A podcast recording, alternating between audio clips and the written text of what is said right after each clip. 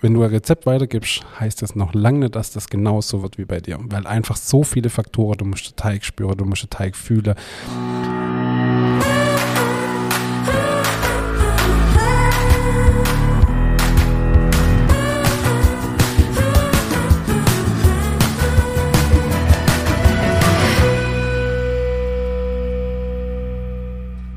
Hallo und herzlich willkommen zu einer neuen Folge unseres Podcasts Nachtschicht. Mein Name ist Ingmar Grimmer. Mir gegenüber sitzt wie immer der wunderbare David Haas. Hello again. Hi. Zwischen uns liegen Zwetschgekuchen und Zwetschgeblunder. Mm. David und ich haben heute noch ein paar Sachen zu besprechen. Und na, den kommt, bringst du mal wieder was mit.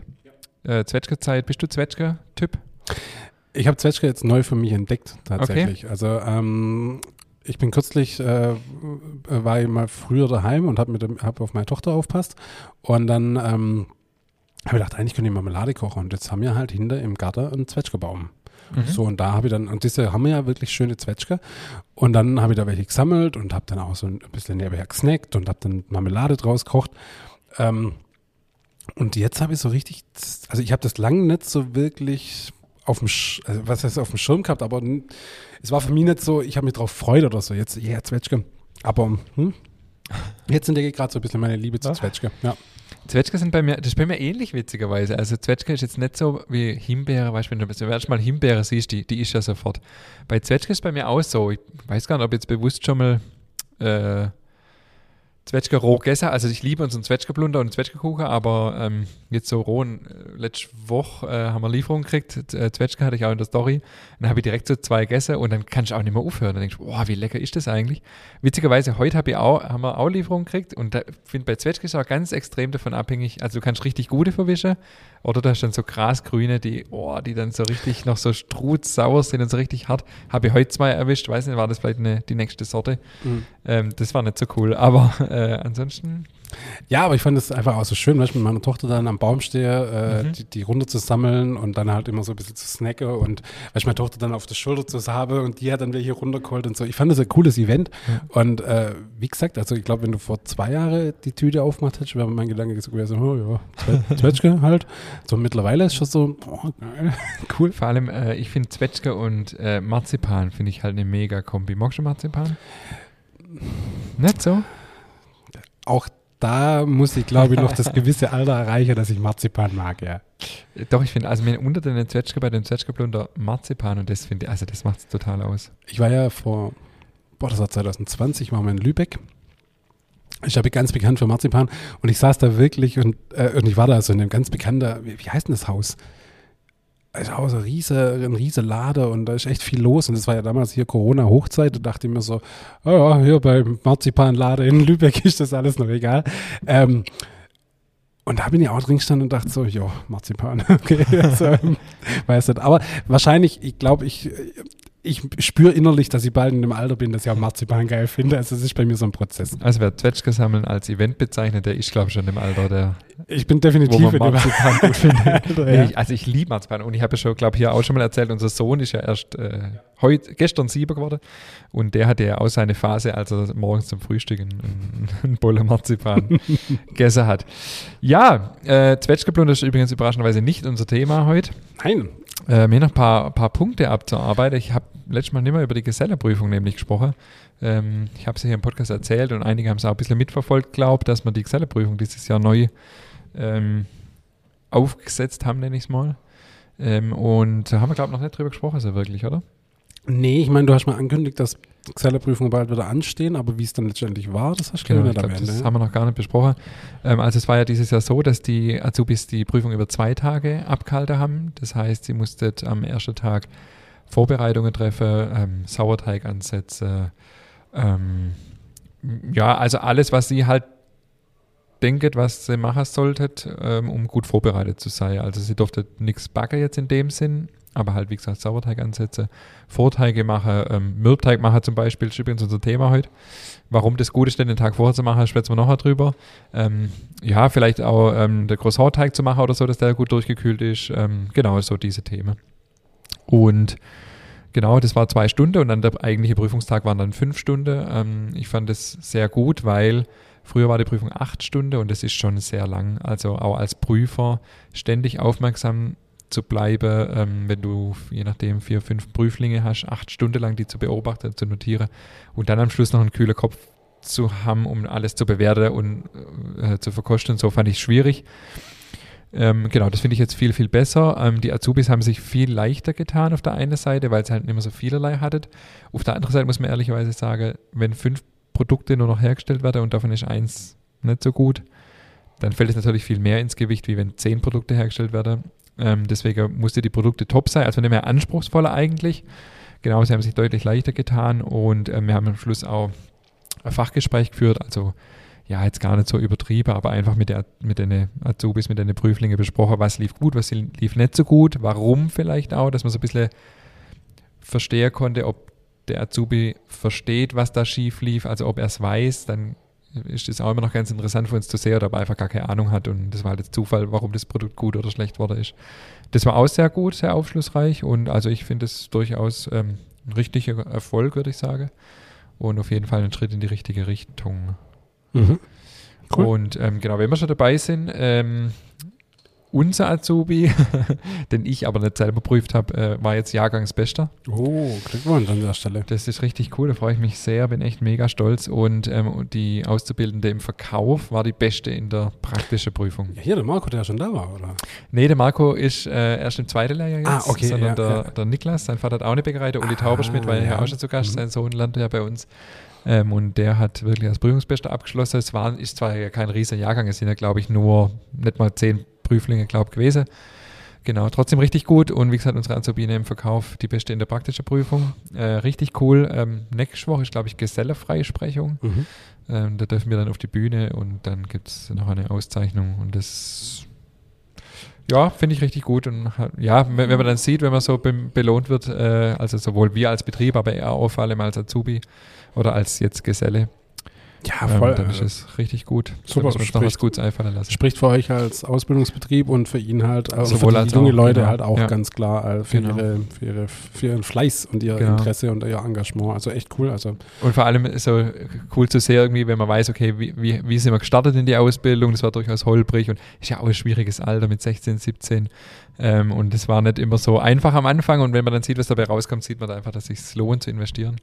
Ähm, wir haben jetzt auch wieder eine Auszubildende, übrigens im zweiten Lehrjahr, die ähm, direkt im zweiten Lehrjahr eingestiegen ist, weil sie studiert hat. Und ähm, genau, hat gestern den ersten Berufsschultag gehabt. Ist natürlich spannend, wenn da zwei Welten im Prinzip aufeinander prallen. Jemand, der eine Masterarbeit gerade fertig geschrieben hat, sitzt jetzt wieder in der gewerblichen Schule ähm, und hat wieder Deutsch, Gemeinschaftskunde und so weiter. Ähm, wobei die allgemeinbildende Fächer müssen nicht mehr absolviert werden. Ähm, also das ist schon ganz interessant. Zumal die Situation an die Schule ja auch nicht so einfach ist, wegen wenig Schüler und so weiter. okay. Also das bleibt, glaube ich, noch spannend. Boah, das stelle ich mir richtig heftig vor. Ich könnte mir vorstellen, dass die Motivation relativ niedrig ist, dann in die Berufsschule zu, ge ich zu glaube, gehen. dass das nicht so einfach ist, ja. oder? Hm. Also Was hast du denn studiert? ähm, Kinder- und Jugendmedien. Okay. Also im Prinzip gar nichts, was mit unserem Fach zu tun hat. Sie hatte allerdings auch Recht und so, also das muss sie hoffentlich auch nicht mehr absolvieren. Aber fachlich natürlich gar nichts. Klar, da hat sie natürlich Lust drauf, sie ist sehr motiviert, sehr interessiert. Ähm, und ähm, ja, schauen wir mal, schauen wir mal, wie, wie die zwei Welten miteinander Spannend, also kannst du, harmonieren. kannst du auf jeden Fall hier auf jeden Fall berichten. Klingt, klingt gut. Auf ja. jeden Fall. Ja. Und ich äh, erzähle bestimmt auch von der Excel-Prüfung, äh, von der, von der Excel-Freisprechung, äh, wenn die Ja. demnächst stattfindet. Das finde ich auch mal einfach, ja, ist so, das finde ich cool, dass das im Handwerk noch so macht, so, ja, ein bisschen feierlich und gibt eine Festrede und Ja. ja, die Azubis kriegen ihre Zeugnisse oder ihre, ihre ähm, Gesellebriefe überreicht und so. Das ist schon schön. Wir waren ja nicht zusammen auf der Xelle Freisprechung, weil du ja äh, ein halbes Jahr Warum vorher, nochmal? Weil du ein halbes Jahr vorher dran warst, Streber. aber bei uns waren damals, äh, ich weiß gar nicht, wie das bei dir war, aber bei uns war das damals in der Halle und da war dann die Zimmerleute zusammen und Ja. alle möglichen Berufe. Und da war ich so richtig neidisch, weil die Zimmerleute halt alle in ihre Kluft kommen sind und das sah halt einfach cool aus, ja. Weißt du, das hat so verbunden irgendwie miteinander. Und äh, ja, von dem her, ich finde sowas auch cool, wenn so ein Handwerk noch sowas, sowas Verbindendes, nach außen getragenes hat, irgendwie. Das ist schon irgendwie schön, ja. So, so. Ja. Bin jetzt nicht unbedingt der, der jetzt immer so diese Traditionen hochhalten muss, aber das ist schon gut. Ja, das ist einfach wertig auch. Genau, weil das einfach wertig aussieht und das irgendwie auch so zusammenschweißt. Und ich weiß noch, wo dann die, äh, die Zimmerer auf Bühne müssen hin, da war eine Party in der Halle, das war brutal und das fand ich halt schon cool irgendwie. Ja. Ja, die, die, die Zimmerleute schon, stellen halt schon immer noch mal was Besonderes dar. Ja, voll, absolut. Mensch, sag mal, ich habe gestern bei Strava habe ich gesehen, dass du nämlich gestern schon wieder Fahrrad fährst. Darfst du das überhaupt schon? Äh, ja, bei Strava war es gestern drin. Gell? Ich weiß gar nicht, warum das gestern erst kam, weil ich bin am Sonntag schon gefahren, aber heute habe ich gesehen, dass mir jemand Daumen hoch gemacht hat. Ja, ich habe es mir aufgeschrieben. Ich fahre Fahrrad. Ich äh, habe ja hier schon mal erzählt, dass ich eigentlich laufe, aber ich darf jetzt gerade nicht mehr laufen.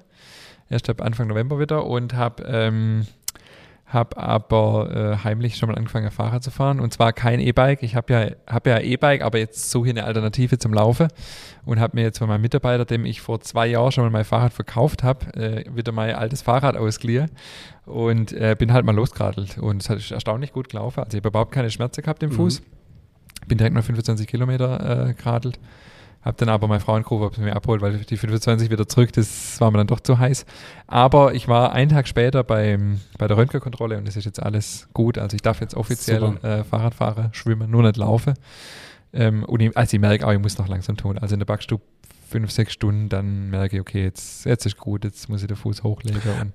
Und aber einfach nur, also Knochen an sich ist alles cool, nur ja. die Muskeln halt drumherum sind noch nicht so weit. Genau, du, also okay. ich kann es gar nicht genau sagen, was jetzt letztendlich da ein bisschen Schmerz wird. Es ist halt auch noch geschwollen, es drückt halt und so. Und nach fünf, sechs Stunden merkst du dann einfach, okay, jetzt, jetzt ist gut. Und ich kann halt den Fuß auch noch nicht richtig abrollen, also ich hm. humpel immer noch ein bisschen. Hm. Und das ist halt einfach anstrengend für den Körper, weil das ist so eine, so eine Art Fehlhaltung ja auch ein bisschen. Aber ja, Fahrradfahrer habe ich jetzt neu für mich entdeckt. Also mal gucken. Ähm, was sie aber ab, ab November macht, da kombiniere das vielleicht. Was hast du vorher mit Biobike gemeint? Weil du es recycelt hast quasi. Nee, Biofahrrad, kein E. Ah. hat mir hat mir ein Kunde neulich geschrieben. Der kommt immer mit uns zum Fahrrad äh, und der, der hat geschrieben Biofahrrad, fand ich cool. Kennst du den Affe, der am Schlagzeug sitzt? ja. den musste ich gerade denken. Ja, und ich habe festgestellt, Fahr also ich habe ja, wie gesagt, auch selber E-Bike, aber das Fahrradfahren ohne E hat doch nochmal eine andere ähm, ja, macht irgendwie nochmal, man ist nochmal zufriedener, wenn man es dann geschafft hat. Und es ging erstaunlich gut, hm. obwohl es war ja relativ flach. Kochertal bei uns ist ja angenehm zum Fahren. Ähm, und, und so schön ist das bei uns. Also ich muss es hier nochmal sagen, also wir sprechen jetzt ja gerade öfters darüber, dass wir schon im gesetzten Alter langsam sind. Aber wie schön es hier ist, also ich bin äh, das Kochertal entlang bis nach Künzelsau. Also ich bin aus dem Staunen fast was hm. geht da immer nur am Kocher entlang. Ähm, ich meine, Kocher an sich ist jetzt nicht so schön, aber ähm, ja, so alte Häuser, wo da gerichtet sind. Badestelle sogar habe ich entdeckt. Ähm, also es war richtig, war richtig cool. Habe gedacht, okay, ich werde auch mal demnächst vielleicht mal so ein Wochenende machen oder so. Mhm. Ähm, ja, richtig cool. Ja, also ja, wir sind ja auch am Wochenende viel unterwegs mit unseren Fahrrädern, äh, also E-Bikes, kein Bio. Aber ähm, ich denke mir das auch ganz oft. Also auch jetzt im Sommer, Wahnsinn, wie schön das es doch ja. bei uns ist. Ja, also, also es ist echt ja, doch, absolut. Also es lohnt, lohnt, sich nicht nur kulinarisch, sondern auch äh, nat, äh, landschaftlich Voll. total. Bei mir geht es ja. beim Fahrradfahren ähnlich wie beim Laufen. Ähm, es macht den Kopf halt so unheimlich frei. Also ich habe zum ersten Mal drüber nachgedacht und jetzt sprechen wir wirklich über äh, Seniorenurlaub, ob man nicht mal so einen Radurlaub macht. Weißt du so? Weil immer das Rumgeliege da am Strand, das ist ja eh nicht so meins und ähm, Ansonsten weißt du, wenn du mit Kindern unterwegs bist, du musst dir immer Programme überlegen, wenn du so einen Fahrradurlaub machst. Klar, behalte und fahre. Ja. Du, das gleiche habe ich mir am Dinge auch gedacht, am, ähm, am äh, wo wir da am Bodensee waren. Dachte mir auch so, ey, cool, in der Gegend mit dem Fahrrad rumcruisen, mit Sicherheit auch richtig cool. Ja, voll. Ja. Ey, faszinierend, hat, haben deine Kinder so ein Laufrad gehabt? Ja. Ey, meine Tochter hockt jetzt seit ein paar Wochen auf so einem Ding und kürzlich waren wir auch abends spazieren und die ist halt mit dem Ding rumcruised. Und krass, wie die schon Balance halten kann. Und das jemand, die ist jetzt zweieinhalb da dachte ich mir, Wahnsinn. Also ich hatte früher mhm. kein Laufrad. Und ja, das sagt sich ja eigentlich, ja. wenn man Laufrad hat und dann direkt aufs Fahrrad am besten, ohne ja. Stützräder. Ja. Weil irgendwann kriege die das hin. Mhm. Ja, das war bei uns auch so. Irgendwann nehmen wir die Füße hoch. Ja und, und fahren halt. Genau, also ihr habt wirklich gesehen, weißt, wie sie sich anschuckt und dann Füße nach hinten wegklappt ja. und dann das so vor sich hin balanciert. Genau. dachte ich, wow, krass. Wir bei unserer ältesten Tochter haben wir so einen Fehler gemacht, wir haben dann trotzdem noch Stützräder hingemacht mhm. und dann hat sie das wieder verlernt. Mhm. Und dann muss man im Prinzip doch von vorne anfangen. Ja, okay, Aber beim ja. Mittleren hat es geklappt. Cool, ja. Also, also fast geklappt. Da haben wir die Stützräder nur ja. ja kurz nochmal zur Unterstützung dann gehabt. Mhm. Ja. Also fand ich echt faszinierend, also wirklich cool. Ja. Äh, ich habe heute mit unserem Verleger telefoniert. Mhm. Äh, die neue Auflage vom Backbuch kommt jetzt definitiv raus. Ähm, allerdings unter erschwerter Bedingungen. Ähm, 70% Preissteigerung beim, bei den Produktionskosten, also Papier. Papier ist, ist auch Papier ist ein riesiges Thema. Ja, Papier ist brutal explodiert. Ja, ähm, ja jetzt wird es, ähm, der Eibein vorne wird nicht mehr so geriffelt sein. Aber ja, das ist zwar schade, aber. Aber macht das, ein, macht das, das macht so wohl aus? viel aus von der Kosten her, ja. Okay, ja. Krass. Und ähm, ja, aber dritte Auflage. Ähm, es gibt äh, ja die Fehler werden nochmal korrigiert und ein drittes Vorwort. Ansonsten ist es natürlich gleich wie vorher auch. Ja. Ähm, aber ich denke so, ja, Ende ja, Oktober schätze ich mal ungefähr, dass es rauskommt. Immer wieder werde ich gefragt, auch habe jetzt wieder aktuell eine E-Mail von, von euch Hörer und Hörerinnen da draußen, was denn mit, den, mit dem Errata des Backbuchs ist, also diese Fehler, die irgendwo gesammelt sind. Also die kommen eigentlich schon lange auf der Seite von unserem Verlag, molinoverlag.de, ähm, aber die bauen ihre Website gerade um. Hm. Und deswegen ist es noch nicht drauf, aber ähm, es sind auch gar nicht so viele, es sind glaube ich sieben oder acht Stück insgesamt, die werden das in der dritten Auflage sowieso noch ausgemerzt. Und ähm, unsere Homepage wird gerade auch gelauncht. Vielleicht packen wir es bei uns auch noch drauf. Genau, weil das immer wieder auch nachgefragt wird. Ja, ich meine, so viel wie möglich. Was ist das nachher? Das ist eine kleine PDF-Seite, oder? Die ja, das sind, wie gesagt, so sieben oder acht ja. Fehler. Das ist kein, ja. kein Riesending, genau. Aber kommt. Und äh, du hast auch Bagger am Wochenende, habe ich gesehen. Ja, tatsächlich. Ich hatte irgendwie Bock auf. Ähm, zum einen schaue ich mir, muss ich gerade mal kurz einen kleinen Netflix-Tipp hier rausballern. Äh, Chef's Table, kennst du es? Nur aus deinen Erzählungen. Genau, die haben jetzt eine, ein Pizza-Special. Sechs Folgen, ah, okay. krasse Pizzaiolos aus der ganzen Welt. Also äh, witzigerweise über zwei Amerikaner, die ähm, aber halt auch gesagt haben, du, wir haben Bock auf richtig gute Pizza. Und dann über äh, an Römer. Römische Pizza ist ja nochmal was ganz was anderes, wusste ich gar nicht. Und also ich bin jetzt gerade erst bei Folge drei, aber ähm, das ist echt cool. Und natürlich hatte ich dann sehr, sehr Bock auf Pizza zu machen. Und dann habe ich am Freitag mir nämlich Hefe gekauft und dann dachte ich, ach du Mensch, so ein, so ein Hefezopf wäre auch cool. Da habe ich am Freitagabend tatsächlich nach, nach deinem Rezept vom Podcast, habe ich, ähm, weil ich habe noch nie mit der Übernachtgare gemacht. Mhm. Und das war ja gigantisch. Hat's gut geklappt? Ah, super. Äh, das einzige, was, die einzige Frage, die ich an dich nur habe, ist, lässt du es danach nur ein bisschen akklimatisieren oder wirklich aus dem Kühlschrank raus in den Ofen? Das kommt ganz stark auf deinen Kühlschrank an. Ähm, also wenn der Kühlschrank jetzt wirklich so zwei, drei Grad hat, dann ist der Zopf wahrscheinlich sehr fest und auch nicht wirklich stark aufgegangen.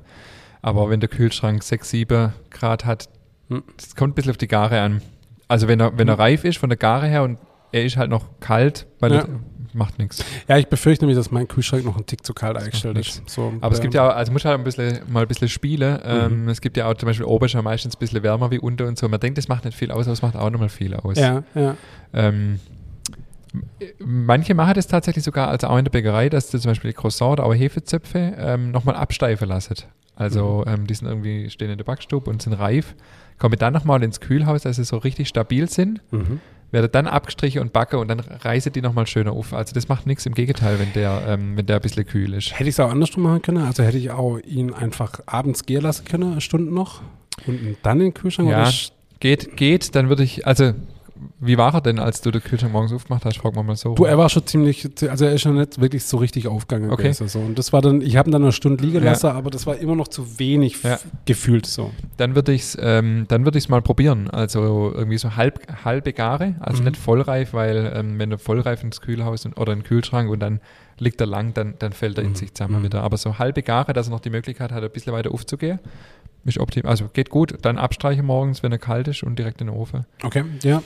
Ich habe neulich übrigens Sauerteigpizza gemacht, weil wir gerade über das Thema mhm. Pizza äh, sprechen. Und zwar habe ich, ähm, fällt mir jetzt gerade ein, weil ich ähm, da, als ich meinen Fußbruch hatte und irgendwann habe ich es auf meinem Sofa nicht mehr ausgehalten und dann habe ich in meiner Experimentierbackstube unten heimlich mit Krücke und meiner kleinen Tochter, die mir immer geholfen hat, äh, ein paar Sachen ausprobiert. Äh, habe ja mit Matre ein bisschen rumexperimentiert und da habe ich unter anderem auch Sauerteigpizza gemacht hat äh, semi-optimal funktioniert, um es okay. ehrlich zu sagen. Wieso? Ich habe ich hab das Rezept von dir genommen, ja. das du mal hier, äh, glaube ich, ja. auch mal rausgehauen hast, von der leckeren Pizza, die ja, wir mal bei dir gegessen haben. Und habe halt das, ich glaube, da kommt ein Gramm Hefe, nein, wenn ich es richtig im Kopf habe, habe ich einfach zehn Gramm, also die zehnfache Menge an Matre, an Levito Matre genommen. Ich dachte, ja, die zehnfache Menge müsste doch passen, war aber ein Ticket zu wenig einfach. Also mhm. abends haben wir, also das hatte ich morgens gemacht. Und abends haben wir dann Pizza gemacht und der Teig war gefühlt halt fast gar nicht aufgegangen. Wir haben dann die Pizza gemacht und der ging dann im Ofen auch noch auf, aber es war jetzt, es war okay und es war auch lecker, aber ja, habe hm. auch schon bessere gegessen. Aber ich habe jetzt wieder von einem Kollege, der hat so eine Pizza-Aktion gemacht äh, vor, vor drei, vier Wochen bei sich an der Bäckerei und der war vorher in Italien im Urlaub und macht der Pizzateig mit Biga. Mhm. Ähm, von dem habe ich mir jetzt mal das Rezept geholt. Ähm, das werde ich jetzt mal als nächstes testen. Ja, also ich muss echt sagen, am, Samstag, am Sonntag habe ich mir gedacht, ich bin mit meinem Teigrezept eigentlich schon okay zufrieden, aber irgendwie, meine Frau fand es total lecker und mir hat irgendwie noch so das gewisse gefehlt. Ja, ich bin auch noch nicht. Ja, ich bin auch noch. Und, und, was das nächste Thema ist, ist die Soße. Also bei der Soße bin ich auch noch nicht äh, hundertprozentig am Ziel. Ja, also da, das war zum Beispiel, also ich hatte da echt ein gutes Rezept und ähm, ich habe da, also irgendwie habe ich da echt einen Fehler gemacht, weil ähm, mir war die ein Tick zu süß dann auch, weißt du. Ich mit dem Rezept von Bernhard, was du ja, mir genau. hast, das wird, die ist mir auch zu süß. Ja, und das, das war mir echt zu süß. Und ja. ich, ich, das ging mir auch schon so. Ja, ich habe echt mal, das habe ich glaube auch hier erzählt, mal letztes Jahr war das, glaube ich, auch um die Jahreszeit rum, habe ich so die letzte Tomate aus dem Garten geholt und habe aus, aus unserer Tomate aus dem Garten noch die Soße gekocht. Und die, da war ich dann echt auch enttäuscht, weil die mir auch viel zu süß war. Ja, also ich habe wirklich am, das war jetzt am Wochenende, ich, ich habe so die Pizza gegessen und dachte so, ja, die ist schon gut, aber irgendwie, ach, das ist noch nicht so äh, hundertprozentig. und dann die Süße, das war wirklich. Und, ähm, und jetzt die Frage aller Fragen, was hast du dann für Mehl äh, genommen? Oder was nimmst du jetzt für Mehl für deinen Teig? Das hatten wir ja vor ein paar Wochen mal diskutiert. Erstaunlicherweise habe ich tatsächlich meine Frau einfach losgeschickt, um mir irgendeine Mail ja, okay, also kein Typo 00 oder irgendwas. Doch, es war dann ein Typo ja. 00 Mail, äh, aber von der Heimatsmühle dann. Okay. So, ja. Weil das war jetzt bei meiner Pizza dann auch, dann stand ich da, okay, was mache ich jetzt? Ich habe ja immer noch mhm. den, ja, es waren mal 25 Kilo, sind es vielleicht noch 20 Kilo von der ja. Friesinger Mühle, was Friesinger du mir damals in Folie hast, mit dem du ja super Pizzateig machen kannst. Ähm, und habe mich aber dann doch wieder fürs regionale Mail äh, entschieden, die der Sack Croissant-Mehl aus Frankreich steht auch immer noch im Keller. Das wird mein Freund Yannick äh, jetzt nicht so gern hören. Aber ähm, ja, das Thema beschäftigt mich nach wie vor. Äh, und mein Ziel ist jetzt tatsächlich, das dann so hinzukriegen mit dem regionalen Mehl. Also das, was wir da vor ein paar Wochen mal diskutiert haben. Ich habe jetzt die französische Butter tatsächlich in der Bäckerei, weil damit kann ich gut leben, weil ich habe ja gesagt, die die deutsche kam aus München, die französische aus Kehl. Mhm. Ähm, damit kann ich dann gut leben, aber ähm, bei Mehl finde ich es einfach mega, mhm. wenn man doch das, äh, das Hohenloher Mehl wenn man es damit hinkriegt, in 95 Prozent der Qualität. Das heißt, du nimmst schon das 405er, oder? 550. 550, ja. okay, ja. ja. Genau, ja, du, und, und Bioland-Qualität. Ja. Ja. Du hast jetzt auch ganz viel nachgelesen und ganz vieles sagen, du ganz ehrlich, pff, ganz normal, das 405er geht genauso oder 550er. Und das fand ich auch so cool bei der ersten Netflix, ähm, du hast kein Netflix, gell? Nee. Ach, ich, ich bin da echt ein bisschen hinter, weil Ist okay, ist völlig in Ordnung, aber die Serie ist halt schon echt cool. Ähm, Kann man die nur auf Netflix angucken? Leider, ja. Ist schon Netflix Original und das gibt es dann halt nur dort. Okay. Und weißt du, die haben halt auch so eine coole Philosophie, die Leute, die das machen. Und der hat dann halt so erzählt, in Arizona, in Phoenix, über den geht es, der, der lebt halt in, in Phoenix, Arizona und das ist ja Wüste eigentlich.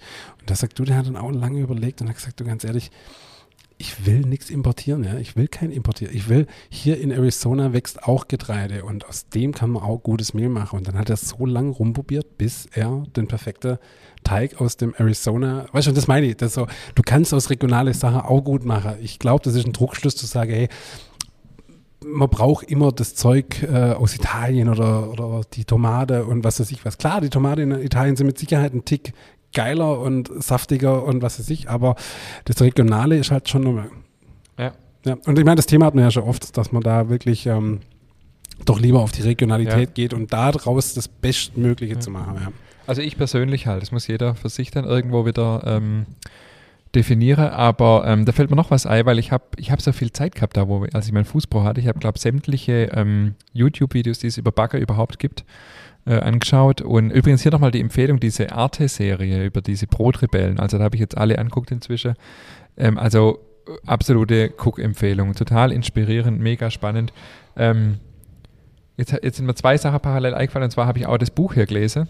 Mehl, Wasser, Salz, Hefe, alles über gutes Brot von Ken Falkish. Hm. Und das fand ich auch wieder total inspirierend. Der hat Rezepte drin, aber der spricht auch, oder schreibt am Anfang auch über seinen Weg, auch ein Quereinsteiger. Allerdings schon vor 20 Jahren, über 20 Jahren. Hat es auch mega schwer gehabt am Anfang, also wirklich äh, rund um die Uhr geschafft, wie ein Brunnenputzer, sagt man bei uns. Mhm.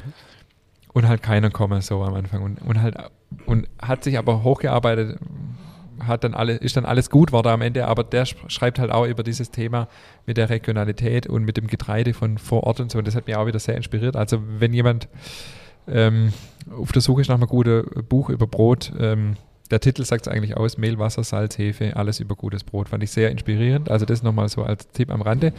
Und dann ist mir letztes Woche was Witziges passiert, weil wir es gerade über äh, Croissant hattet oder weil ich gesagt habe mit der französischen Butter. Habe ich einen, ein Kunde kam auf mich zu und hat gesagt, hey Ingmar, äh, mein Vater ist am Wochenende völlig ausgerastet, als er Croissant von euch gegessen hat. Ich denke so, oh, okay, was, was war? Ähm, weil ehrlich, komplette Wohnung auseinandergenommen. weil ehrlicherweise, ich bin selber immer noch nicht hundertprozentig zufrieden und deswegen war ich erstmal ein bisschen skeptisch und sagte so, ey, der hat gesagt, hast du vom Grimmer in letzter Zeit mal ein Croissant gegessen? Das ist ja sowas von lecker. Und der muss also zwei Stunden nicht aufgehört haben, über das Croissant ähm, zu schwärmen, dass sein Sohn dann immer gesagt hat, ja, jetzt komm, jetzt ist auch mal wieder gut. Ähm, das war dann cool irgendwie, weil, weil das natürlich, weil ich da gerade so viel Herzblut reingesteckt habe. Und wie gesagt, wir sind immer noch nicht ganz da, wo ich eigentlich hin will, aber es wird besser von Tag zu Tag. Und äh, das hat mich dann echt wieder mega gefreut. Aber ich glaube, ich habe das gar nicht erzählt. Ich glaube, das war kurz vor der Sommerpause oder so. Da war ich auch bei dir und du hast mir was mitgegeben. Wie war das? Du hast mir auch ein Croissant mitgegeben. Ja, vor, kurz vor der Sommerpause. Was, war, was war, das? Keine Ahnung, aber du hast mir das mitgegeben und ich habe dann. War das das Mandelcroissant? Nee, das war tatsächlich ein normales Croissant. Ja. Ich, bin, ich bin noch nicht aus Untermünkheim rausgefahren, musste Ach, schon ja. reinbeißen. Doch, du hast mir eine Sprachnachricht geschickt dann, ja. ja das war, genau. glaube ich, ganz frisch Backer damals. Boah. Das war wahrscheinlich mit der französischen Butter, weil als wir es testet haben. Ja. Ja. Also das war schon, also ich, ich war glaube ich noch keine fünf, fünf Minuten weg von dem ja. und ich war, also das war schon, also deine Croissants sind schon echte Brett, muss man Also jetzt äh, sind wir glaube ich ganz, ganz gut mhm. dabei. Ja, ich ich denke, es ist immer noch Luft nach oben. Ich habe jetzt äh, neulich was in der Story drin gehabt vom Croissant und hat mir auch ein, ja, ein Bäcker, dem ich auch folge und der mir auch aus Freiburg, der hat jetzt neu aufgemacht, äh, Michael Schulze, den kennen bestimmt auch viele, Brotbruder auf Instagram. Ähm, war einer der ersten, der so auf Insta so Brot-Content gepostet hat. Hat auch mega viele Follower. Mhm. Also lohnt sich auch mal, können wir vielleicht mal, äh, können wir auch mal Ausflüge machen. Und der hat dann auch geschrieben, wie er seine Croissant macht. Noch mal, der hat nochmal deutlich mehr Butter drin wie mir zum Beispiel. Ich, wow, wie kriegt der das hin? Und der hat auch eine perfekte Struktur. Also das muss ich mir auch nochmal angucken. Also ich glaube, da ist immer noch was drin, aber ähm, ja, nee, also ich bin im Grunde genommen zufrieden. Wir müssen es nur noch ein bisschen gleichmäßiger hinkriegen, dass sie einfach jeden Tag richtig gut sind. Ähm, aber ja, doch. Also mhm. alles jammern auf hohem Niveau, darf ich ja eigentlich gar nicht öffentlich sagen, gell, wenn, wenn, ich, wenn ich erwarte, dass meine Kunden morgen wieder Croissant kaufen, aber äh, ich glaube, ihr wisst alle. Ja gut, die Qualität ist jetzt schon äh, ja, meilenweit natürlich, genau. überragend. Nee, also nee alles gut. Alles super. Mensch, ey, der Kreis hat nur geschafft, wohl, dass du im Fernsehen kommst. Was war da los? ja, ich, also mir hat es ja letzt, ich habe das mir mal noch als Notiz hier aufgeschrieben, ähm, weil wir ja letzte Woche darüber diskutiert haben mit den Bäcker und ich höre so viel auf und so weiter, dachte ich, ich thematisiere das hier nochmal. Ich habe jetzt gestern einen Anruf gekriegt. Ja gut, wobei wir wissen doch alle, wir müssen nicht aufhören, weil du kannst ja einfach nur aufhören ja, genau. zu produzieren und genau. früher wieder anfangen und du bist ja dann nicht wirklich insolvent. Das wissen wir ja alle jetzt. Also. Das haben wir alle gelernt unter der Woche. Ja, ich habe dir, glaube ich, das Video geschickt, das ging ja, also ich habe ich hab nichts anderes mehr gesehen in der Timeline äh, an diesem Tag. Witzig, ähm, fand ich, ich habe zwei Stunden später nochmal draufgelegt auf den Link und dann kam äh, dieses Video ja. wurde vom Ding äh, ja. heruntergenommen. Vom ja, genau. Das war, hat alles eigentlich schon ausgesagt. Ja. Nee, ähm, Genau, LTV ist ein regionaler Sender, hat angefragt, die wollte ein Interview mit einem Bäcker, weil äh, das halt gerade sehr präsent ja in den Medien ist und so weiter. Und ähm, ich habe dann gesagt, ich kann das machen, aber ich, ich werde jetzt nicht unbedingt dahin stehen und ähm, ähm, öffentlich auf, jammern. auf höchstem Niveau ja. jammern, das ist einfach nicht meine Art. Und ich ähm, wir haben es gerade im Vorgespräch schon ein bisschen diskutiert. Ich finde, ähm, ich weiß nicht, vielleicht können auch unsere Hörerinnen und Hörer mal ihre Meinung schreiben zur aktuellen Situation. So als Normal- oder Normalverbraucher hat man ja auch im Moment Probleme mit den ganzen Kostensteigerungen und so weiter. Aber ich finde, die Bäcker, ähm, ja, oder die Unternehmer allgemein sind halt jetzt auch mal gefordert. Also ich will nicht sagen, ich freue mich über die Zeit, aber ich, ich nehme die Herausforderung gern an, sagen wir mal so. Ähm, und ich könnte jetzt im Moment noch nicht sagen, ähm, dass man jetzt in massivste Probleme geratet. Klar, natürlich mit den Kostensteigerungen müssen wir umgehen. Wir müssen die Kosten umlegen. Wir, müssen, wir machen ab 1. Oktober eine Preiserhöhung in einem Ausmaß, wie wir es noch nie gemacht haben. Aber man hat ja Mittel und Wege, die Dinge selber zu beeinflussen. Deswegen sind wir ja Unternehmer. Genau, und deswegen habe ich gesagt, okay, ich kann das nicht jetzt hier öffentlich jammern und meistens haben Fernsehsender ja auch eine gewisse Erwartungshaltung, was man da sagen soll. Und deswegen kam das jetzt auch nicht zustande. Aber Genau, also ich bin da, vielleicht bin ich auch total naiv, vielleicht sehe ich, übersehe ich auch irgendwas ähm, und habe irgendwas vergessen oder, ähm, aber ich kann jetzt für unseren Betrieb nicht feststellen, dass wir jetzt ja irgendwie unbedingt jetzt auf die Straße gehen müssen und irgendwelche Aktionen fahren und Politiker ähm, auf uns aufmerksam machen müssen, weil ähm, ich ich bin jetzt noch nicht so lange Unternehmer und ich will mich jetzt auch davor hüten, irgendwelche schlaue Sprüche zu machen, aber ich meine, wir sind in einer freien Marktwirtschaft und jeder Unternehmer hat ja selber die Möglichkeit, die Dinge zu beeinflussen. Und ich finde es nicht so, weiß nicht, ob das schon immer so ist, immer das nach dem Start gleich schreie. Mhm. Also klar, wenn jetzt, guck dir die Gastronomie an in Corona-Zeiten, wir haben ja viel auch mit Gastronomie zu tun, die hat wie lang geschlossen? Monate. Ähm, und dass dann der Staat eingreifen muss, weil er es ja letztendlich anordnet, ist ja völlig äh, legitim. legitim. Aber wenn jetzt halt gewisse, also weißt du, ich, ich, ich sehe Bäckereien, die schließen jetzt und dann steht da drin, okay, wir haben zwei Weltkriege überlebt, wir haben die äh, Weltwirtschaftskrise 1929 überlebt, wir haben äh, DDR überlebt und, und jetzt mhm. scheitert es. Mhm. Weißt du, wo ich denke, das war doch auch viel, viel ja. herausfordernder ja. Zeiten und das, also ich, ich bin da ein bisschen, ja, ich bin da einfach ein bisschen zurückhaltender, sagen wir mal so und ich bin da gern bereit auch zu diskutieren, also vielleicht, wie gesagt, vielleicht sehe ich es auch falsch. Ich schreibe immer wieder auch Kollegen an, wenn ich bei denen sehe, hey, die machen Aktionen und, und rett, rettet die Bäcker, habe ich jetzt neulich gelesen. Mhm. Da habe ich meinem Kollegen geschrieben, hey, musst du gerettet werden? Ist so schlimm? Mhm. Ja, und das finde ich einfach, ähm, ja, finde ich einfach Thema, über das kann man diskutieren und wer Lust hat, darf uns auch gerne schreiben, wie, wie ihr das so seht. Aber ähm, wir haben nächste Woche jetzt eine Innungsversammlung ähm, und da kommen jetzt auch einige Politiker, also Steven Brauer von der FDP ist ja unser Landtagsabgeordneter hier vom Kreis, der kommt und vor allem kommt auch der Vorsitzende von der Stadtwerke Schwäbisch Hall. Ähm, das finde ich dann spannend, weil ähm, ich, mich interessiert natürlich vor allem erstmal die Versorgungssicherheit. Also klar, erstmal was kostet es, klar. Ähm, aber ähm, ist die Versorgung gewährleistet? Das ist so eher ein bisschen meine Angst. Und wenn die natürlich nicht gewährleistet ist, dann haben wir natürlich auch betriebswirtschaftliche massive Probleme, wenn wir nicht mehr produzieren können. Sind wir entweder insolvent oder wir hören halt auf zu produzieren. Ganz schön früher Also das ist, das ist klar, aber das muss man halt wissen. Und ähm, wenn der aber sagt, okay, nee, ähm, wir, sind schon Überlegen. Also wir haben ja zwei Öfen. Ich überlege gerade im Moment aktuell einen umzustellen, wieder auf Öl, wie früher weil der Öltank ist noch da, von dem wird die Heizung noch bedient im Haus. Geht das so einfach?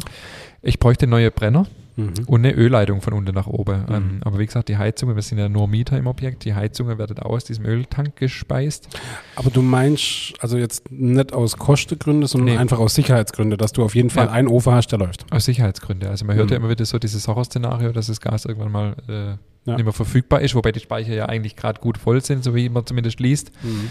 ähm, damit ich halt nicht auf dem Trockenen sitze. Ja, also das ist ja. eher meine Angst, wie jetzt, ähm, weil dann habe ich natürlich massive betriebswirtschaftliche Probleme.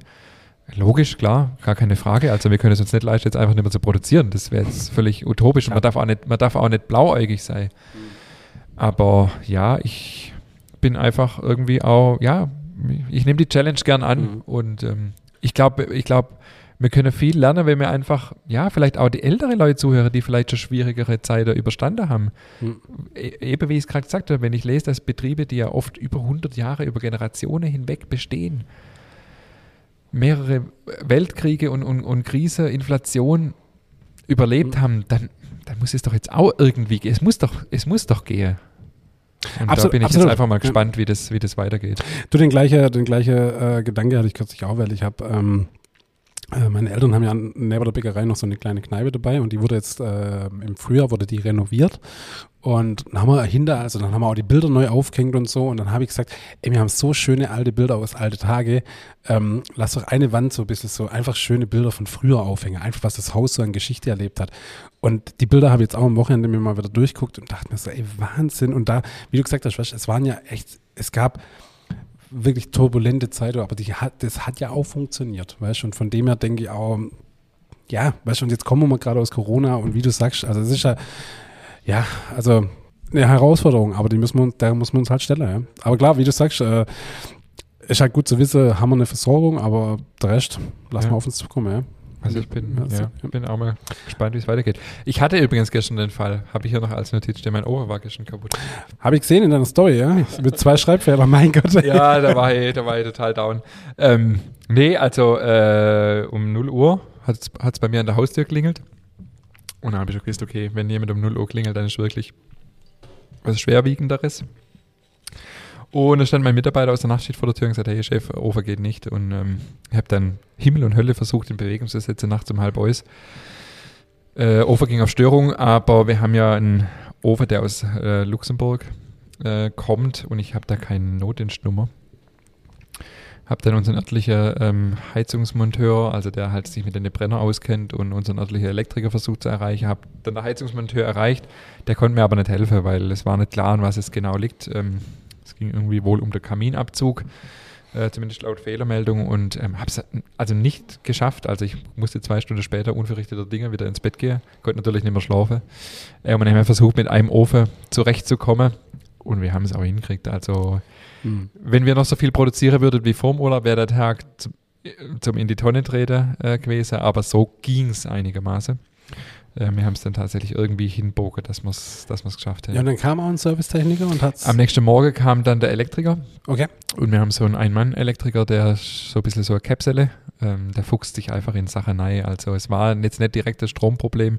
Letztendlich dann zwar irgendwie doch, weil einfach ein Schalter eine Fehlermeldung ausgelöst hat, der eigentlich nicht auslesen hätte dürfen. Wir wissen nicht genau warum, aber den haben wir dann einfach neu justiert und dann ging es auch wieder. Aber es hat fünf Stunden gedauert, bis wir überhaupt mal wussten, was überhaupt das Problem ist.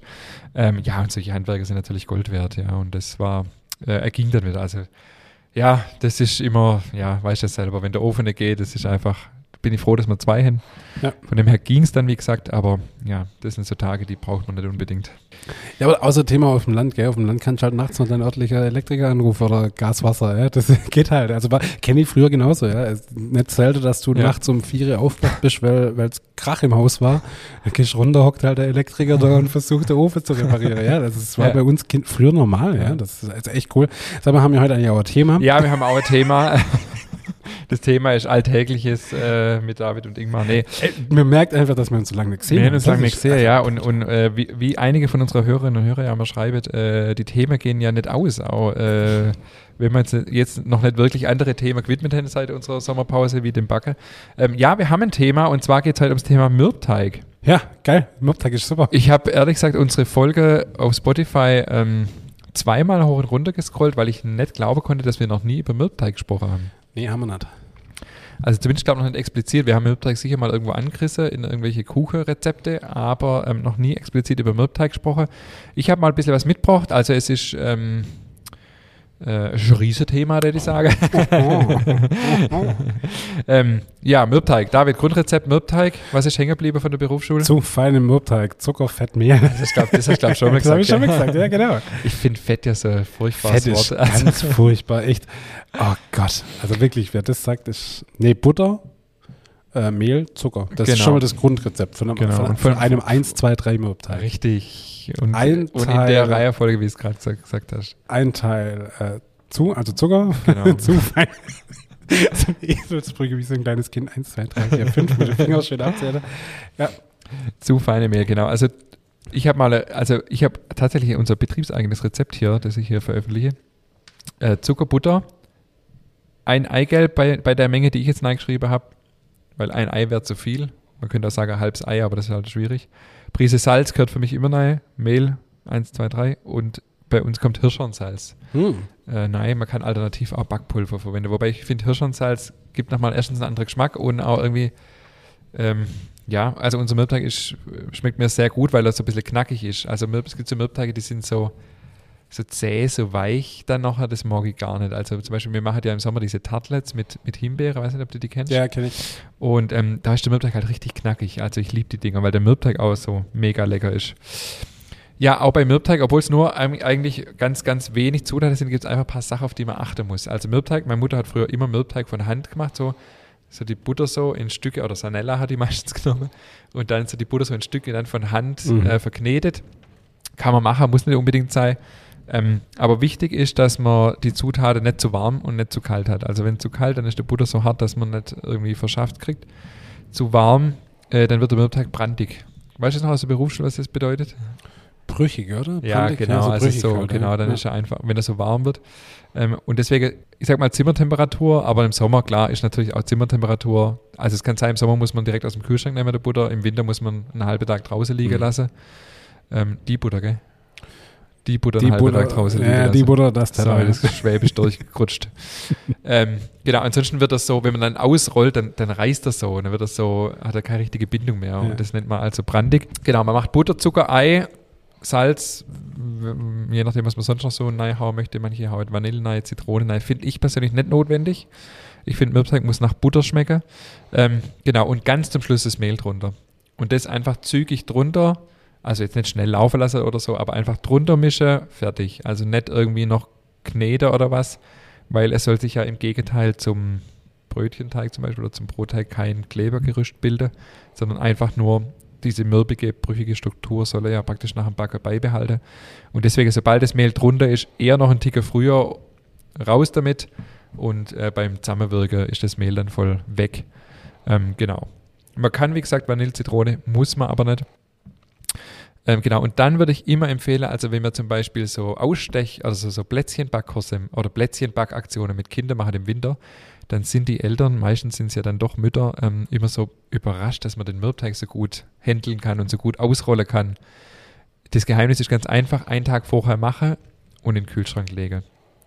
Dann, weil sonst hat man verloren. Also wenn man den frisch verarbeiten will, ist mega schwierig. Mhm. Deswegen empfehle ich an der Geselleprüfung den Mürbteig am ersten Tag zu machen. Und dann, wenn man weiß, dass man braucht, einfach kurz vorher rauslegen, nochmal durchkneten, geschwind von Hand, dass er einfach so eine, ja, sag mal, plastische Konsistenz hat. Und dann geht es wunderbar. Also wir haben das früher daheim auch immer falsch gemacht. Wir haben immer, also meine Mutter und so wie ich das Kuchenbacken angefangen habe, immer Mürbteig gemacht und dann gleich ausgerollt. Und du, du machst ewig rum und das ist ja, ewiges Rumgefriemel. Ja. Übrigens bei uns, war das bei aus Mürbteig, war bei uns der, der Essteig aus. Haben wir, glaub, das haben wir auch schon mal diskutiert, gell?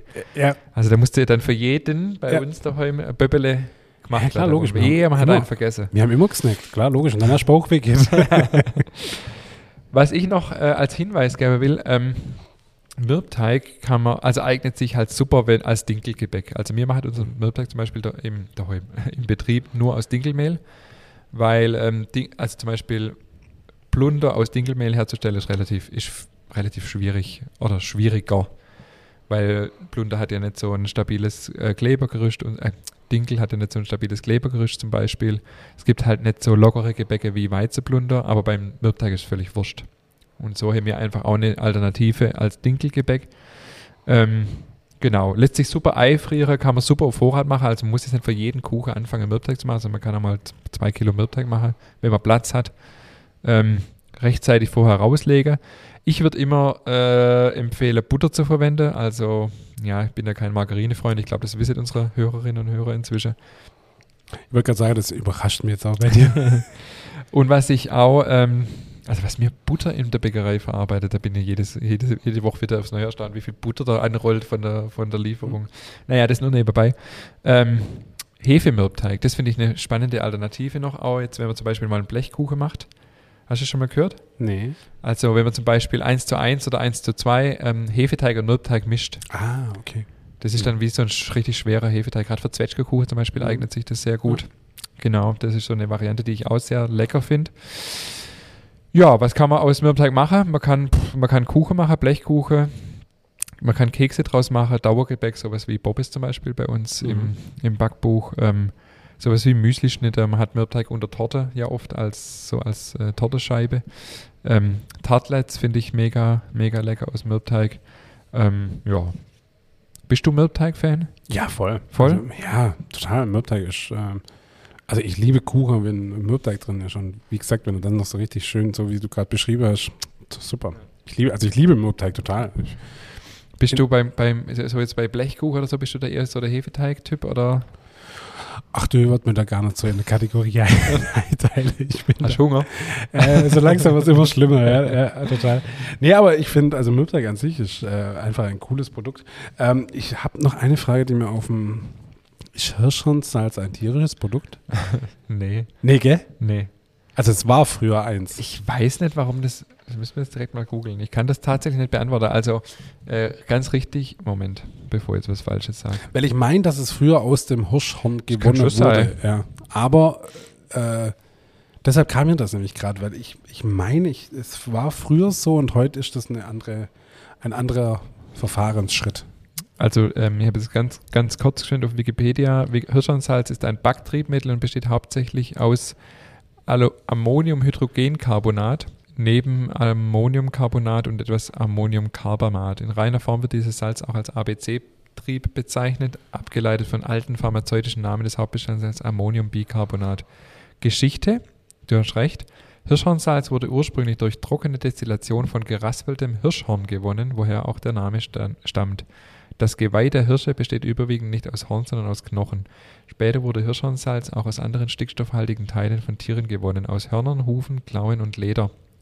Früher wurde es außer als Backtriebmittel auch als mildes Riechsalz verwendet, vor allem in parfümier parfümierten Varianten. Cool, habe ich auch nicht gewusst tatsächlich. Mhm. Ähm, habe ich mich tatsächlich noch gar nicht so arg damit befasst. Ähm, was man gelernt hat in der Berufsschule, Hirschhornsalz oder ABC-Trieb, wie man es da oft genannt hat, ähm, ist nicht geeignet für, für hohe Gebäcke. Mhm. Kann ich noch erinnern, sondern ja. eigentlich nur für Flachgebäcke. Ja, Amerikaner zum Beispiel lockert man ja. ja genau. Beispiel. Haben wir in der Schule und, und, und die ja. haben ja auch ihren typischen Geschmack so ein bisschen durch das Hirschhorn. Genau, ja, ja. Aber dass es tatsächlich von Hirschhorn kommt, das war mir tatsächlich gar nicht so arg Boah, ich schreibe äh, das, mal, schreib das mal auf, das ist eine Folge wert. Amerikaner. Oh, liebst Amerika du? Ja, äh, ja. Ja. ja, und Amerikaner werden ja zu neun, also ich behaupte jetzt einfach mal zu 90 Prozent aus Fertigmischungen hergestellt. Ja, ja. ich liebe Amerikaner. Oh, super. Weil ja. ich bin ja auch ein Fan, also ich mag ja auch so Brownies und so dieses, mhm. dieses Weiche. Mhm. Und bei Amis ist ja ganz wichtig, dass die weich sind. Ganz schlimm ist ja, wenn sie am Rand schon so, so hart sind. Oh, uh, uh, fataler Fehler. Weiß oder schwarz? Ich bin mittlerweile weiß. Echt? Ich ja. auch. Ich liebe die weiße Afrikaner. Früher als Kind noch schwarz und jetzt weiß. Nee, ja, ich schon immer weiß. Mhm. Ich oute mich hier jetzt mal. Ich mag das, wenn die Glasur so dick drauf ist. Das ja, darf ich eigentlich gar nicht laut sagen, aber mhm. ähm, doch, ich mag das auch sehr. Und ich habe früher in der Berufsschule übrigens immer, habe mir oft einen Ami gekauft. Ja. Weil da, da habe ich ja, da musste ich immer noch, ähm, ja, was heißt musste ich, aber ich habe nicht viel Geld getan in der Ausbildung. Ich habe schon allein gewohnt und so weiter. Ähm, und äh, mein Gedanke war immer so, der kostet nicht so viel wie, wie so ein Stückchen und du hast richtig viel davon. Ich glaube, der hat nur einen Euro oder so gekostet. Äh, das habe ich mir echt immer gönnt. Ja, so ein Amerikaner mit Zuckerguss. Ja. Schon was Feines. Gut, äh, das Folge, Folge, auch mal eine Folge wert. Also Amerikaner machen wir Folge. Ja. Ich habe noch, ähm, ich habe noch zwei Sachen und zwar, ähm, ich mache am Freitag erstes, zum ersten Mal mein Brot mit, mit Levi Tomate. Mhm. Ich habe heute, gestern meine Holzbackrahme gekriegt, habe ich schon erzählt? Hast du erzählt, ja. Ich habe aus Bugs im Holz, von Bugs im Holz habe ich mir so Holzbackrahme anfertigen lassen. Ähm, und am Freitag backe ich zum ersten Mal damit. Also ich werde hier auf dem Laufenden halten. Äh, ich hoffe, ich hoffe, es wird gut. Ich habe schon Straßaufsteller schreiben lassen, ähm, neueste Kreationen und so weiter. Ich hoffe, dass es, dass es gut wird. Und ich habe noch ähm, ich habe noch zwei Feedbacks dabei. Ja, die man auch Die haben wir nämlich letztes Mal nicht, äh, die haben wir letztes Mal unterschlagen. Ich hätte noch Thema, Thema, Thema, aber jetzt äh, müssen wir die Feedbacks Was sagt denn die Uhr? Ah ja, wir sind schon gut dabei, ja. Ja, du, mir bleiben unserem Ding treu, 10% Thema, der Rest ist alles Mögliche. Ja, es muss ja so sein. Das ist ein schweres Konzept, äh, gar nicht mehr unseres. Ähm, ich habe eins von der Sandra. Hallo ihr zwei. Ich hoffe, die Sommerpause ist bald vorbei, also das ist schon ein paar Tage her und es gibt wieder eine neue Folge. Ihr habt im Frühjahr erwähnt, dass das Hohenloher Backbuch neu aufgelegt wird. Wann ist es im Handel erhältlich? Ich würde mir lieber die überarbeitete Version kaufen. Habe ich extra nochmal mit rausgesucht, aber habe ich vorher schon beantwortet. Ich weiß es nicht ganz genau, mir werde das hier auf jeden Fall sagen. Ich denke so Spätherbst, ähm, Oktober, November. Dann eins von der Heike. Hallo ihr zwei, höre fleißig euren Podcast, in der Regel beim Brotbacken. Musste mich zwar erstmal an euren Dialekt gewöhnen. Was für ein Dialekt? So ein Dialekt. Unverschämtheit.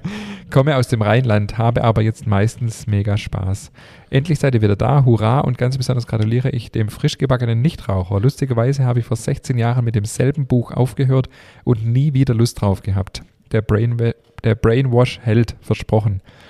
Mache demnächst im Hohenloher Land Urlaub und habe schon eine Liste mit euren Tipps angelegt, die wir aufsuchen müssen. Leider knapp am Backofenfest vorbei. Schade. Ja, das ist wirklich schade. Das ist sehr schade. Ähm, hallo Ingmar und David, mein Name ist Julia. Also vielen Dank Heike, äh, Grüße. Ähm, hallo Ingmar und David, mein Name ist Julia, ich bin 28 Jahre alt und von Anfang an eine leidenschaftliche Hörerin eures Podcasts. Im Jahr 2020 habe ich langsam mit dem Brotbacken angefangen. Ich merke, mit jedem Backen und jedem Teig eigne ich mehr, mir mehr Wissen an und meine Hobbybäckerkünste wachsen stetig oder werden stetig besser. Deshalb freue ich mich sehr und wage mich immer wieder in etwas Neues, wie zum Beispiel Brötchen, Baguette, Croissant, Nudeln und das beste napolitanische Pizza. Ich mache mir hierbei keinen Stress und backe meist einmal die Woche, manchmal auch ein paar Wochen nicht. Am liebsten höre ich den Nachtschicht-Podcast, wenn ich selbst backe und in der Küche stehe. Erstmal ein kleines Feedback, bevor ich zu meiner Idee komme. Ihr zwei seid einfach super sympathisch, authentisch und lustig. Spricht die von uns? Ja, von mir. ich habe mir jede Folge angehört, seit ihr gestartet habt. Zwischen Fachwissen, Humor, Emotionen und Inhalte zum Nachdenken ist alles dabei. Ja, jetzt wird fast rot. Ich bin ein Riesenfan und habe euren Podcast natürlich mit fünf Sternen bewertet. Also seid wie Julia, bewertet mit fünf Sterne. Man hört, mit wie viel Spaß und Begeisterung ihr dabei seid und ich hoffe, ihr hört niemals damit auf. So genug des Lobs und zu meiner Idee zu einer neuen Folge. Ich würde mich selbst gerne in euren Podcast einladen. Als noch recht am Anfang stehende Hobbybäckerin könnte ich alle Fragen, die ich mir zu Beginn gestellt habe, beziehungsweise heute noch stelle, loswerden und sie beantworten. Ich könnte mir vorstellen, dass vielen Homebäckern oder Neuanfängern dieselben Fragen unter den Nägeln brennen. Fragen, die man als gelernter Bäcker vielleicht nie stellt oder die mit den vielen Jahren Erfahrung selbstverständlich geworden sind. Danke für eure tolle Arbeit. Liebe Grüße aus der schönen Pfalz von der Julia. Fand ich spannend. Hat sich jetzt noch niemand äh, selber eingeladen in der Podcast und natürlich insofern ein bisschen schwierig, dass wir uns natürlich gar nicht kennen. Aber das Thema Hobbybäcker haben wir auf jeden Fall auf dem Schirm. Wir wollen äh, auf jeden Fall auch im Herbst noch oder auf jeden Fall demnächst, sagen wir mal, weiß nicht, ob wir es im Herbst noch schaffen, aber mal eine Folge auch zu viert machen, wo wir mal äh, Hobbybäcker einladen und vielleicht nochmal einen Profibäcker oder so ein bisschen, so ein bisschen diskutieren. Ähm, also von dem her vielen Dank für die, für die ähm, Inspiration. Kommt auf jeden Fall mal auf die Liste. Und ich habe noch eins, weil es so schön ist gerade, ähm, von der Miriam. Ähm, ich backe selber viel Kuchen, Brötchen und Croissant. Am liebsten versuche ich mich gerade in deinem Heidelbergkuchen. Daher die Frage, könnt ihr mal einen Podcast machen zum Thema Heidelbergkuchen mit Rezept? Und das Geheimnis der Konsistenz der Masse lüften. Ich hatte nun genug detektivischen Spaß, es selbst zu entschlüsseln. Okay, ja, meine Familie streikt auch ein wenig die Versuche zu essen. Sie meinen, eine Allergie zu entwickeln. Was mich auch interessieren würde, warum gehst du so offen mit deinem Wissen um? Das ist toll und spannend, aber viele machen das nicht. Warum ist das so? Ja, jetzt irgendwann, warum ist das so? Ich habe der Miriam schon persönlich geantwortet und habe mir dann tatsächlich auch selber überlegt, warum ist das eigentlich so? Aber ich glaube, es gibt auch viele andere, die offen mit ihrem Wissen umgehen und ähm, ich kann es gar nicht genau sagen, warum das so ist. Ähm, ich glaube, zum einen hat es damit zu tun, dass ich mich selber nicht äh, so ernst nehme oder nicht so wichtig nehme und auch weiß, ich habe das Rad auch nicht neu erfunden und es gibt viele andere, von denen ich profitiert habe. Und ich bin so ein Typ, ich bin da hoffnungslos romantisch. Ich glaube einfach, dass das, was man aussät, dass man das irgendwann auch wieder erntet. Also ich mag einfach großzügig sein mit dem, was ich weiß und gelernt habe und auch, ja auch bei viele mir abguckt habe. Also ich habe das ja auch nicht alles neu erfunden. Und es gibt viele, die wissen viel mehr wie ich. Äh, und ähm, mir macht es einfach so Spaß, dieses Kulturgut packe, sag ich mal, mhm. da so kleine Teile dazu beitragen zu können, das zu erhalten. Und ich bin auch nicht immer so. Also ich, wenn ich jetzt merke, irgendwie jemand kommt nur, um was abzugreifen, oder jemand, ähm, also es gibt auch manchmal Fragen oder E-Mails oder Wünsche, wo ich sage, okay, weiß jetzt auch nicht, was, was willst du jetzt? Willst du jetzt nur irgendwie Rezept oder ähm, und dann ist es ja oft auch so, ein Rezept das sagt ja noch gar nichts aus und ähm, da bin ich dann manchmal auch zurückhaltender. Aber ja, liegt vielleicht auch daran, dass wir hier zu zweit im Podcast sitzen und man immer ein bisschen vergisst, dass das ja auch noch 1000 Leute anhören, kann auch ein bisschen mit Nein spielen. Ja, aber ansonsten, ich glaube nicht, äh, ja, das, die Frage, um das kurz abzuschließen, die Frage wurde mir nach dem Backbuch auch aufgestellt. Du hast jetzt nicht Angst, dass niemand mehr kommt, weil jetzt alles selber backet. Wird, glaube ich, nicht passieren, sondern ähm, ja, ich bin äh, für viele Kunden, glaube ich, ein Ansprechpartner äh, auf Augenhöhe, wenn die daheim backen und vielleicht Probleme haben und dann backen die vielleicht ab und zu mal daheim selber, aber äh, in die anderen Fälle kommen sie dann halt trotzdem zu mir und, und, und wenn nicht, ist es auch in Ordnung. Also ja, ich glaube, es ist genug da, dass jeder sein Stückchen vom Kuchen haben kann und ja. Also ich finde es generell auch sehr cool, dass du da so offen damit umgehst und ich habe kürzlich einen tollen Vortrag äh, gehört und da hat er ganz, ganz interessant auch einen, einen Absatz in dem Vortrag ging auch darüber und er sagt auch, man darf immer nie vergessen, dass äh, Wissen bekommt immer nur Trostpreis. Erfahren und Erleben ist der Hauptpreis. Und ganz viele Menschen sind unheimlich stolz drauf, was ihr denn alles wisset und wie toll ihr, ihr Wissen ist. Aber letztendlich geht es immer darum, und wie du sagst, wenn du ein Rezept weitergibst, heißt das noch lange nicht, dass das genauso wird wie bei dir. Weil einfach so viele Faktoren, du musst den Teig spüren, du musst den Teig fühlen. Alles, das spielt so eine Rolle. Und von dem her, klar, es ist sehr großzügig, dass du mit deinem Wissen so umgehst, aber trotzdem sind es nochmal Welten. Und wie gesagt, Wissen kriegt nur der Trostpreis. Das ist ein guter Spruch und das spielt sicher auch mit rein, dass ich ja auch weiß, genau wie du sagst, ähm, wenn ich jemand das Rezept kriege, heißt es noch lange nicht, äh, dass der das so hinkriegt, weil beim Bagger ja viel mehr noch mit Nein spielt. Das wissen wir ja. Das sagt man, also besprechen wir ja oft genug. Viel mehr noch mit Nein gehört als nur die, die, die Ansammlung der Zutaten, weil sonst wäre ja jede Brezel gleich oder jede Brezel gut, weil die Zutaten bei einer Brezel sind eigentlich kein Geheimnis. Ja. Und trotzdem ist jede anders. Und ich merke das bei mir selber auch, wenn ja. ich, ich habe mir vom Max Kugel, der ja in unserer letzten Folge zu Gast war, auch mal ein Rezept geholt für das, für sein Schwarzbrot Aber wenn du das noch nicht oft gemacht hast, ach, du stehst da wieder Ochs vom Berg. Mhm. Und ich, obwohl ich sein Rezept habe und sogar seine Anweisung, äh, hole ich nachher Brot aus dem Ofen, das ist nicht so gut wie das, was er macht. Von dem her Klar.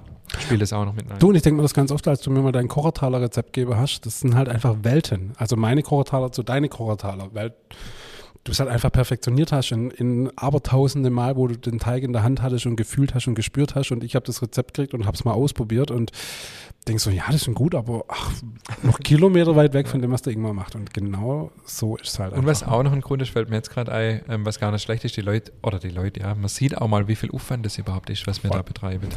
Ähm, und, und wenn das dann mal jemand selber macht, ist okay, aber der wird dann auch merken, okay, das ist äh, ganz schön Aufwand und dann ist vielleicht auch den Preis wert. ja, voll. Und ähm, ja, von dem her, Nee, also finde ich cool. Also ich glaube, das ist auch ein extrem großer Mehrwert, den ähm, man hier bietet. Aber wie gesagt, ähm, es ist halt nicht alles, alles zu wissen, sondern man muss es halt auch machen. Absolut. Ich, ich habe noch äh, ganz kurz was zum Abschluss, bevor man, ab, äh, bevor man abwinkt. Ähm, und zwar findet die Südback demnächst statt. Ich vermute ja, dass wir auch viele Bäckerinnen und Bäcker unter unsere Hörerinnen und Hörer haben. Äh, und die Südback findet äh, statt und zwar im Oktober. Und zwar, genau, kannst du es schön googeln. Ich Ich- wollte nur sagen, an dem Sonntag, wo die Südback stattfindet, bin ich auf dem Fachforum, wie heißt es nochmal? Trendforum, äh, Südback Trendforum und halte einen Vortrag beziehungsweise wird interviewt zum Thema Podcast. Also falls jemand, 22. bis 25. Oktober. okay, also am 23. Oktober dann, ähm, falls jemand ähm, Lust hat und Zeit hat oder sowieso auf der Südback ist, ähm, freue ich mich, wenn ihr kommt, äh, wenn ihr mir zuhört, wenn wir danach ins Gespräch kommen. Also das einfach so als Tipp. Ich weiß gar nicht genau wann, aber guckt einfach, das Programm wird veröffentlicht rechtzeitig und dann ähm, sehen wir uns ja vielleicht. Oh, haben die Michael nicht eingeladen? Du kein offizieller Bäcker mehr bist. Gott, jetzt schau, bitter, ey. Okay, nee, Willen, alles gut. Ich bin gerade scharf drauf. Außerdem bin ich in der Woche eh im Urlaub. So. Du bist nicht da, oder was? Äh, ich komme ich dachte, du, du kommst mit so Nachtschichtfähnle. Ich kann dir Kamelle zuschmeißen oder, oder, oder so Unterwäsche aufspielen. Nee, aber tatsächlich, also ich äh, gehe noch mal äh, eine Woche irgendwo hin. Wohin, weiß ich noch nicht. Aber ähm, einfach noch ein bisschen äh, vor dem, vor dem, weißt, vor dem, vor dem düsteren Winter, der uns jetzt bevorsteht. noch mal ein bisschen weg. Nee, und ähm, genau, also ich komme dann äh, wahrscheinlich an einem Samstag oder einem Sonntag wieder zurück. Aber äh, cool, mega. Also äh, ich wäre gern dabei. Aber vielleicht passt ja auch. Vielleicht lande ich ja in Stuttgart und bin quasi in der Nachbarschaft. Dann könnt ihr ja noch vorbeikommen. Dann kannst du vorbeikommen. Ja, mega. Nee, also finde ich cool, total toll. Und äh, in diesem Sinne, Ja, bis nächste Woche. bis nächste Woche. Ciao, ciao.